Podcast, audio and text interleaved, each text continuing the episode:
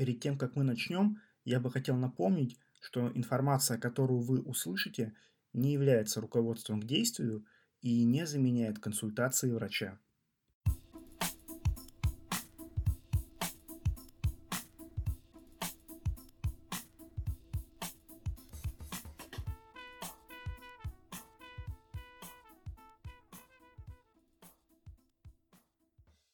Всем привет! Сегодня мы поговорим о том, как вернуться на работу после самоизоляции.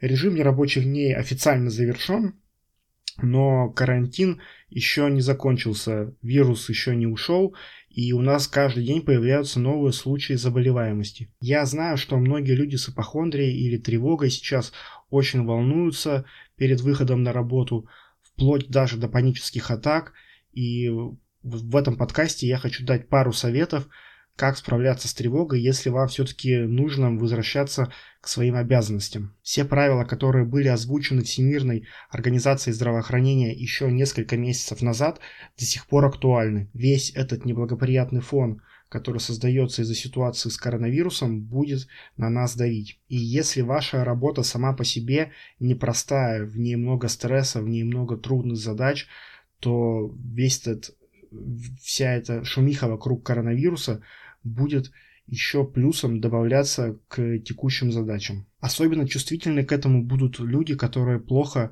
переносят неопределенность, у которых очень низкая толерантность к будущему, к, к тому, что они не могут контролировать. Оказавшись на работе, даже если вы будете соблюдать все меры предосторожности, мыть руки, стараться держаться подальше от других людей, носить маску, вы все равно можете оказаться под угрозой заражения, если кто-то из ваших коллег, например, эти меры соблюдать не будет. Или если вам не повезло и ваш руководитель ваша администрация не считает, что коронавирус это проблема, соответственно, они не вводят какие-то дополнительные ограничения, чтобы защитить своих сотрудников. Обстоятельства могут быть разными, и надо быть к этому готовым. Итак, что можно сделать?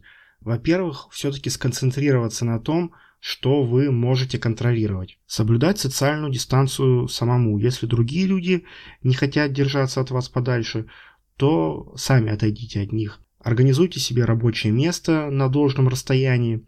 Если есть возможность ходить на работу пешком, не пользоваться общественным транспортом, то используйте эту возможность. Пусть вам придется выйти на 20 минут пораньше, но безопасность того стоит. На работе без необходимости не вступайте в контакты, максимум вопросов решайте по интернету. Если у вас есть рабочие чаты, то это просто прекрасно. Отправляйте документы по e-mail. Если кто-то нарушает ваши границы и подходит вплотную, чтобы поздороваться, обняться, то не стесняйтесь человеку напоминать о правилах, которые мы должны все еще соблюдать. Если вы курите, с чем я вам настоятельно рекомендую завязывать, но все же, если эта привычка у вас есть, то ходите в курилку, когда там никого нет.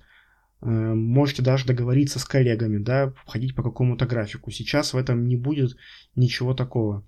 Это будут нормальные меры предосторожности. Вне работы уделите особое внимание удовлетворению своих витальных потребностей.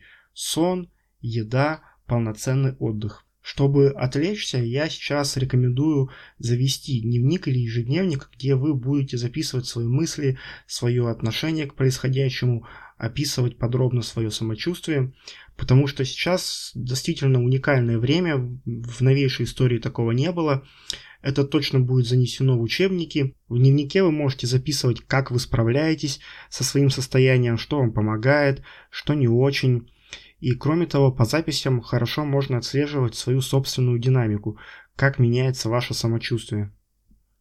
Если вы когда-то использовали техники по работе с тревогой, например, дыхание для релаксации или работа с автоматическими мыслями для поиска когнитивных искажений, то сейчас самое время эти навыки вспомнить и попрактиковать. У меня в блоге есть много материалов на эту тему, вы можете с ними ознакомиться. Если говорить о когнитивных искажениях, то сейчас, я думаю, стоит уделить особое внимание такой когнитивной ошибке, как эмоциональное объяснение или эмоциональное реагирование. Это когда вы используете свои эмоции как доказательство. То есть, если вам тревожно, вы чувствуете какую-то опасность, то ситуация в настоящий момент действительно опасная, и надо срочно что-то предпринимать. Хотя на самом деле все может быть как обычно, ничего страшного не происходит, и делать ничего не нужно. Но вы ориентируетесь на свои эмоции, а не на факты. От этого появляется суета, какие-то лишние телодвижения, что в итоге приводит к ненужному истощению и перерасходу своих собственных ресурсов. Поэтому старайтесь следить за своими мыслями, не давайте им улетать далеко. Говоря про личные ресурсы, сейчас я бы тоже рекомендовал относиться к ним максимально бережно. Что я имею в виду? Это значит, что надо максимально упростить себе быт. Если есть возможность заказывать еду, то заказывайте еду. Если вы можете купить себе, например, электрошвабру или робот-пылесос, то купите себе их. Если вы раньше корили себя за просмотр сериала или видеоигру или другие дела, которые вы считали пустой тратой времени, то сейчас не стоит гнаться за какой-то высокой продуктивностью и можно позволить себе расслабиться так, как вы хотите, в свободное от работы время. Сейчас наверняка многие люди столкнутся с финансовыми трудностями, нехваткой денег, и вполне естественная реакция будет искать новые источники дохода, подработки и работать еще больше. Но есть одна вещь, которую я хочу сказать напоследок.